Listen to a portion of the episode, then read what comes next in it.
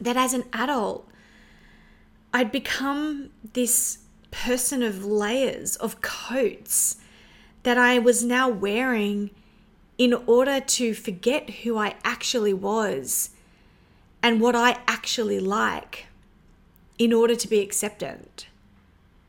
Because acceptance trumps personal preference. Fitting in somehow began to trump standing out. That blending now trumps uniqueness. And I think when it came down to it, it was all to avoid rejection and judgment. Hi, I'm Kirsten Leo, and this is the Light Path Podcast, brought to you by the lightpathcollective.com.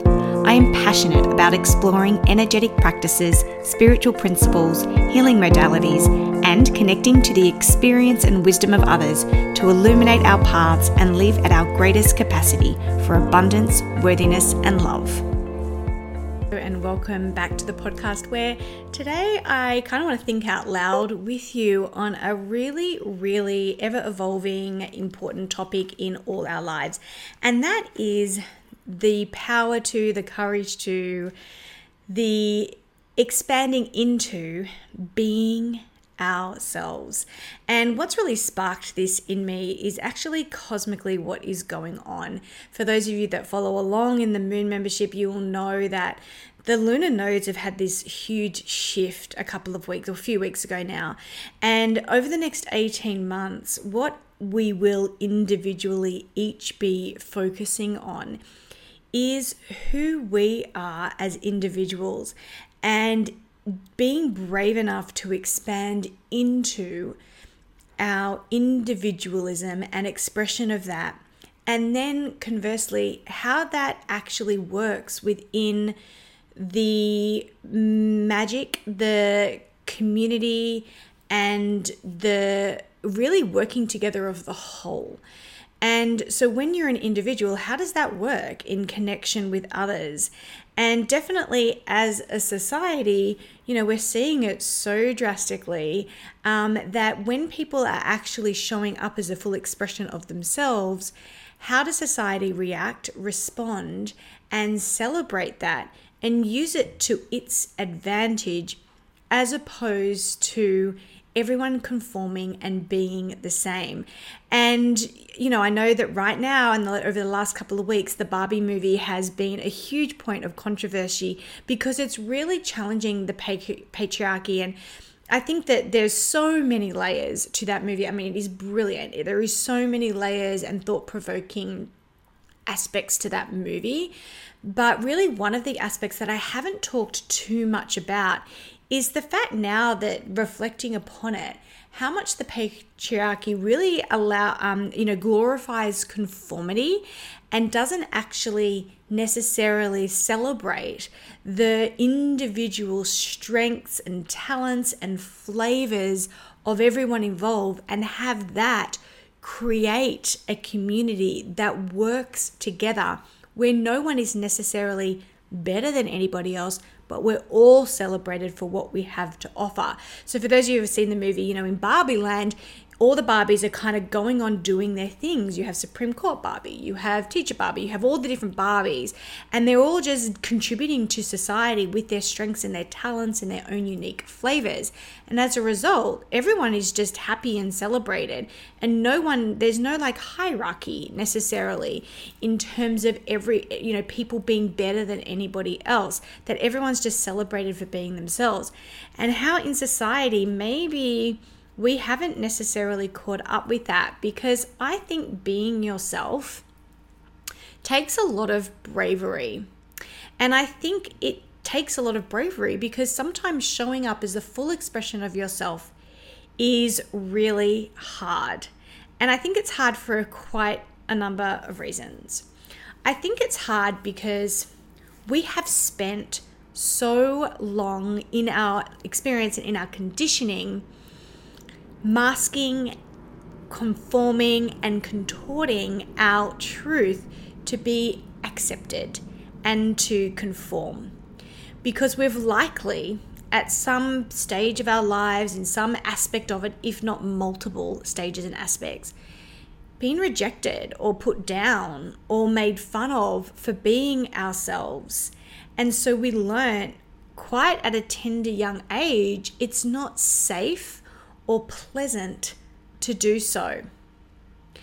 And when someone is themselves, how do we describe them? Like those people that you know in your life that really do show up in their authenticity, that really do show up as fully themselves.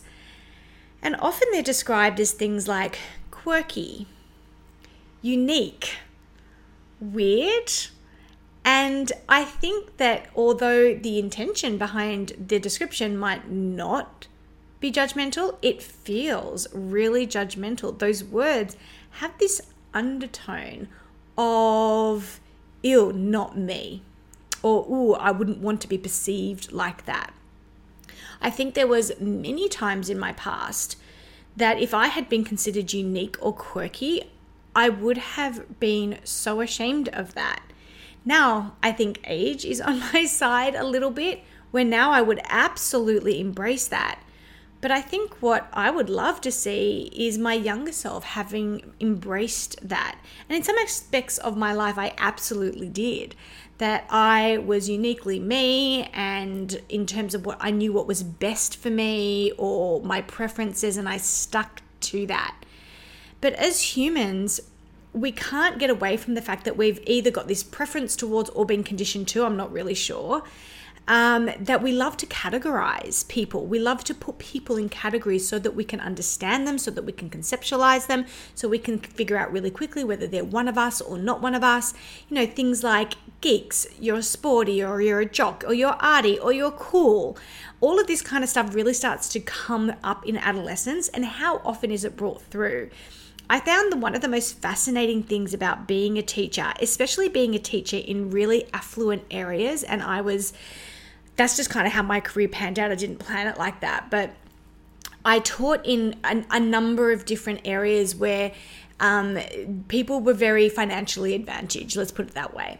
And what I noticed was, especially with the women, but this is no, by no means um, kind of dedicate just them because I would see it amongst the dads just, just as much, but observing the mothers. And so I used to teach the majority of my years in classrooms was spent in kindergarten classrooms.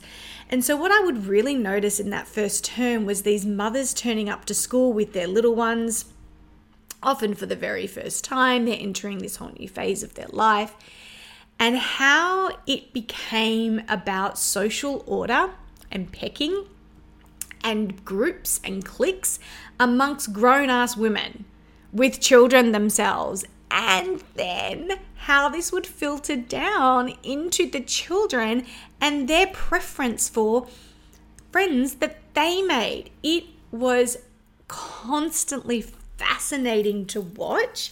And even the arguments that would go on, the oh, it, uh, the story. Maybe I should write a book. I mean, the stories I could tell. There is kind of a similar book out there like it, uh, where it kind of you know paints the life of the schoolyard mums.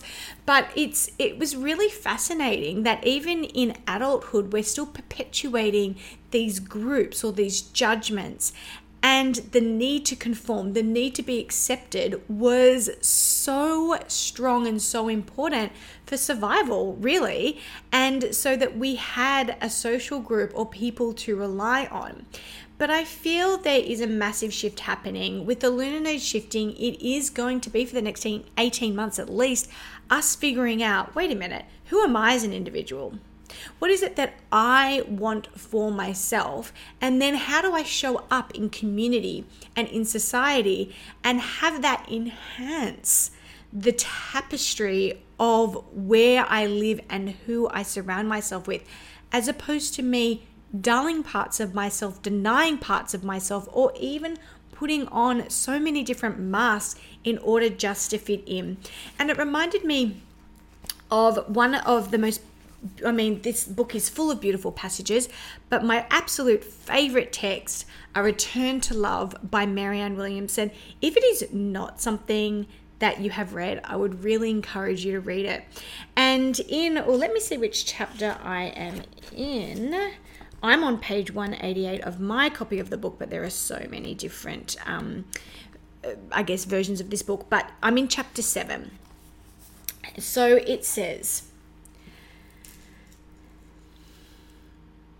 We can't fake authenticity. We think we need to create ourselves, always doing a paste up job on our personalities. That is because we are trying to be special rather than real.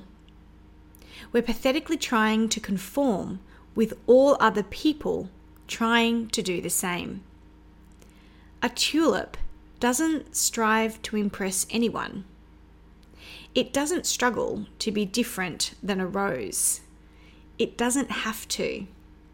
It is different, and there's room in the garden for every flower. You didn't have to struggle to make your face different than anyone else's on earth. It just is. You are unique because you were created that way. Look at little children in kindergarten. They're all different without trying to be as long as they're unself consciously being themselves, they can't help but shine. It's only later when children are taught to compete, to strive to be better than others, that their natural light becomes distorted.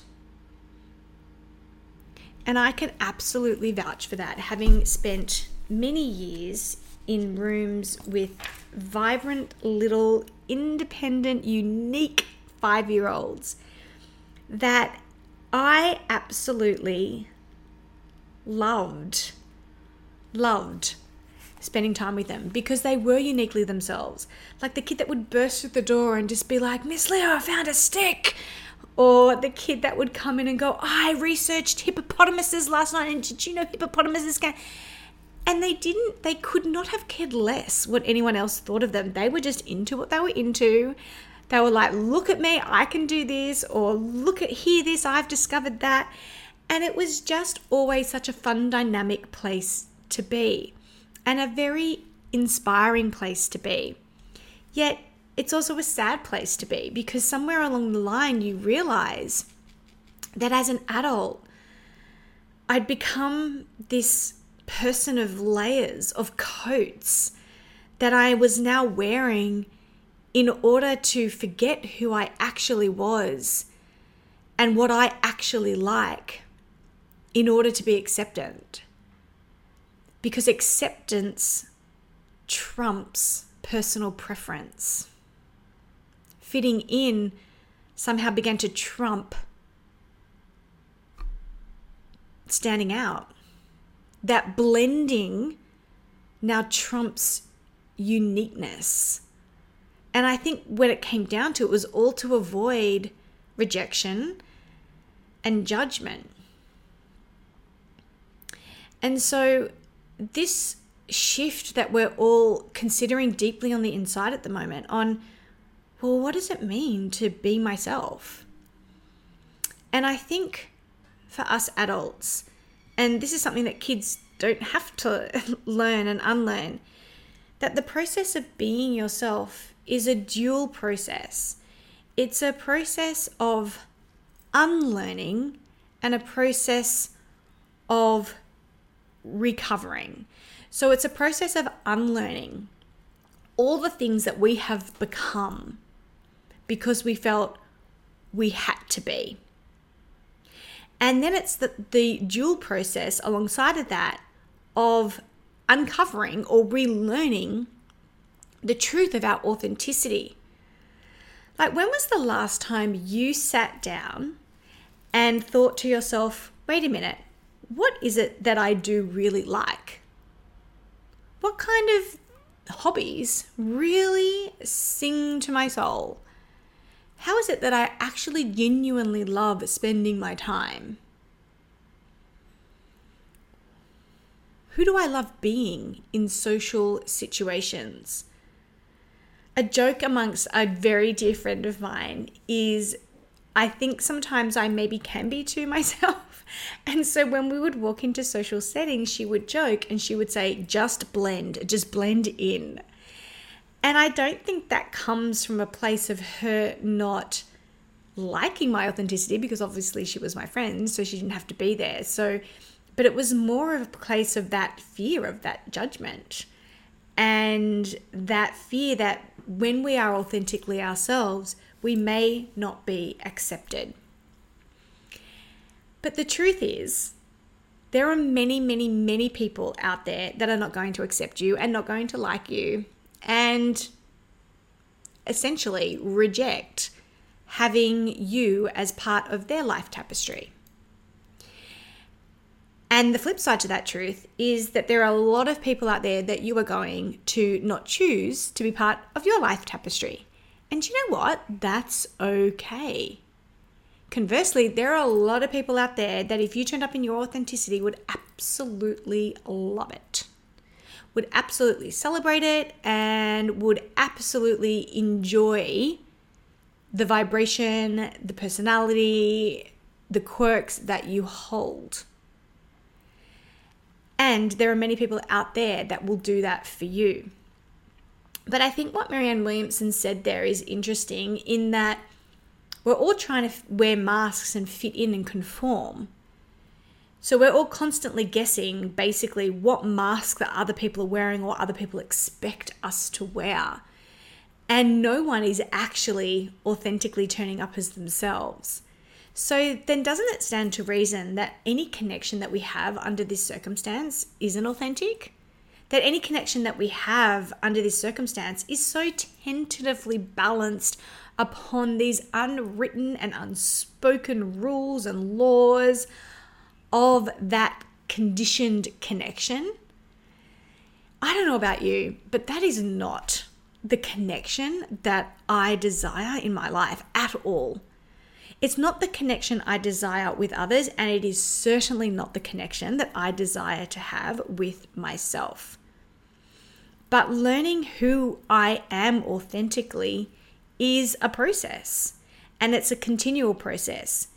Not just because of the past, but because of the future and who I'm becoming. That actually, who I authentically am is always evolving anyway. And so the complex task of unlearning all these masks that I have adopted to fit in and to be accepted, and uncovering the truth and celebrating that and feeling confident in that goes alongside with my continual evolving anyway. So I think we can all just kind of step back and accept that it's all a big mess, and that's beautiful. That is interesting. That is exciting. That is variety being the absolute spice of life. It's not the external things that need variety, it's the internal variety that we can embrace to have a rich, exciting experience on the daily. So, being yourself, as I said at the start, comes with a lot of bravery. So, here are some tips I've got for that, or the tips I try to remind myself of. Ultimately, each and every one of us has zero control over what other people think of us. Zero. A lot of us put a lot of effort into trying to control the perception of us. I mean, social media, need I say more? but think about how you do that on a daily basis. I'm going to smile at that person so they think I'm nice, instead of I'm going to smile at that person because I genuinely just want to smile at that person. I'm going to be polite and courteous because that is what I've been taught to do. Not I'm going to be polite and courteous because that other human being is just as wonderful as me and worthy of my polite, courteous, and kind nature as every other human being is. The intention behind it is so different, and then hence the execution of it is so much more dynamic when it is aligned with authenticity and love you have to also be kind of really honest with yourself and admit that other people's opinions of you have actually become more important than the opinion that you have of yourself. I recently well, not recently actually, um, coming up to a year ago now, decided that um, a rebrand of the Light Path Collective was appropriate. And as part of that, I had to do something that I had been avoiding doing. And I've talked about it on the podcast before, which is this huge photo shoot. And I did talk about this on the episode I did with the photographer that I had for that photo shoot.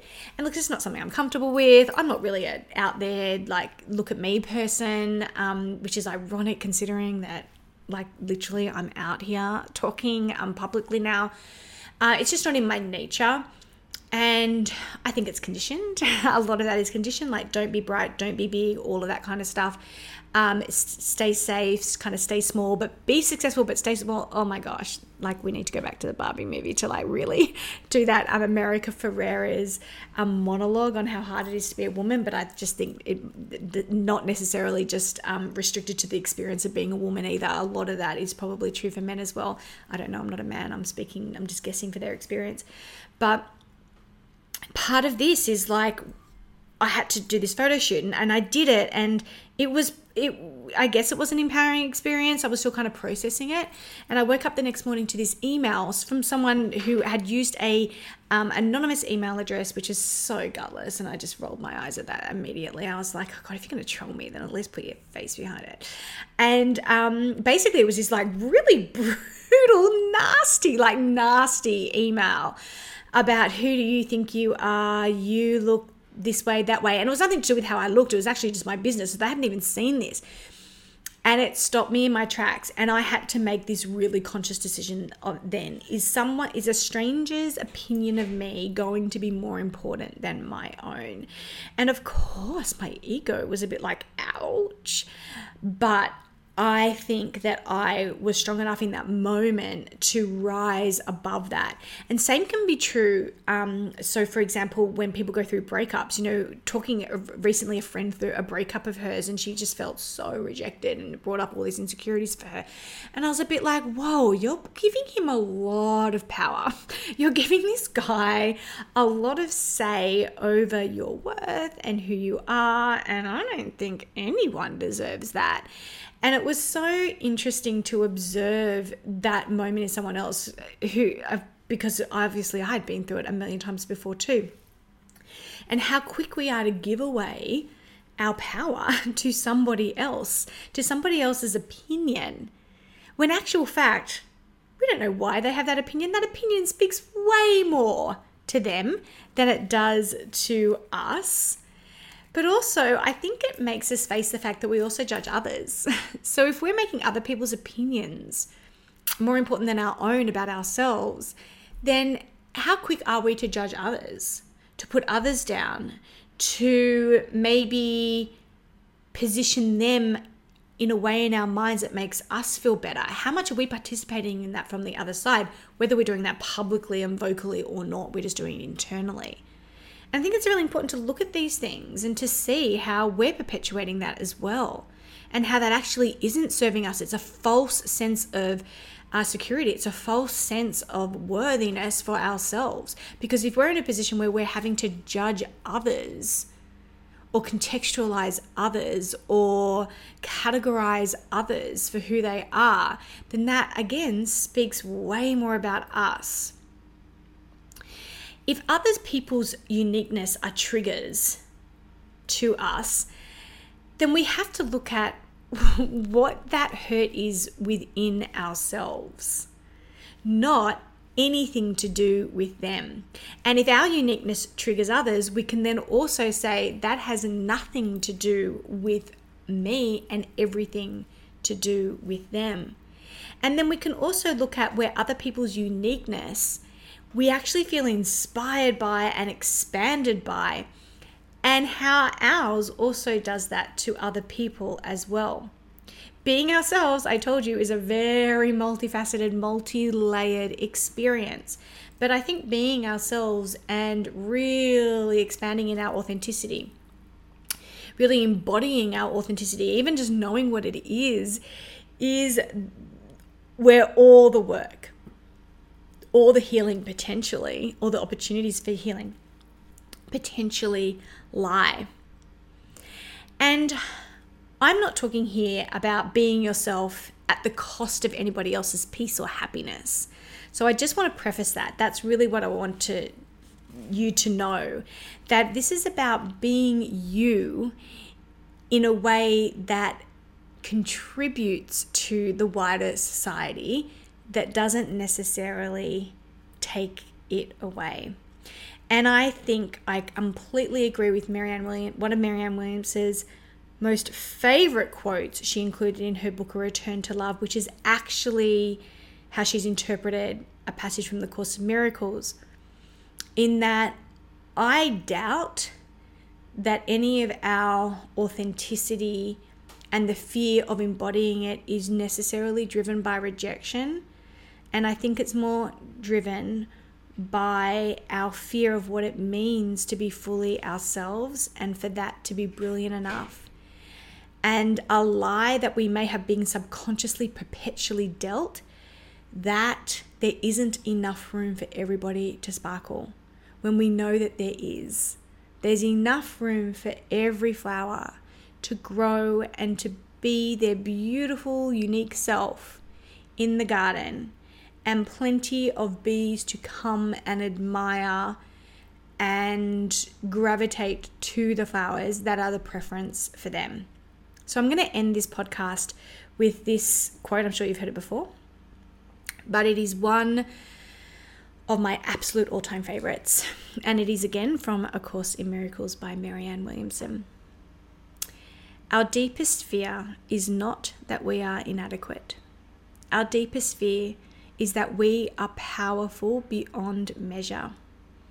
It is our light, not our darkness, that most frightens us. We ask ourselves, who am I to be brilliant, gorgeous, talented, and fabulous? Actually, who are you not to be? You are a child of God. Your playing small doesn't serve the world. There's nothing enlightened about shrinking so that other people won't feel insecure around you. We are all meant to shine, as children do. We were born to make manifest the glory of God that is within us. It is not just in some of us, it's in everyone. And as we let our own light shine, we unconsciously give other people permission to do the same. As we're liberated from our own fear, our presence automatically liberates others. If you have any thoughts on today's episode, I would love to hear them. Uh, comment below on the podcast. A review uh, would be great. A written review would be great on the podcast. But for now, I just leave you with so much love and encouragement for you to embrace your authenticity and uniqueness and go and contribute your light to the world. Thank you for joining us on this episode of the Light Path podcast. I hope that the information shared here has helped illuminate your path. Be sure to check out the show notes for links related to this episode. While you're there, remember to subscribe to the podcast to ensure you never miss an episode. I'm Kirsten Leo, and I can't wait to explore and expand our capacity for abundance, worthiness, and love together in the next episode.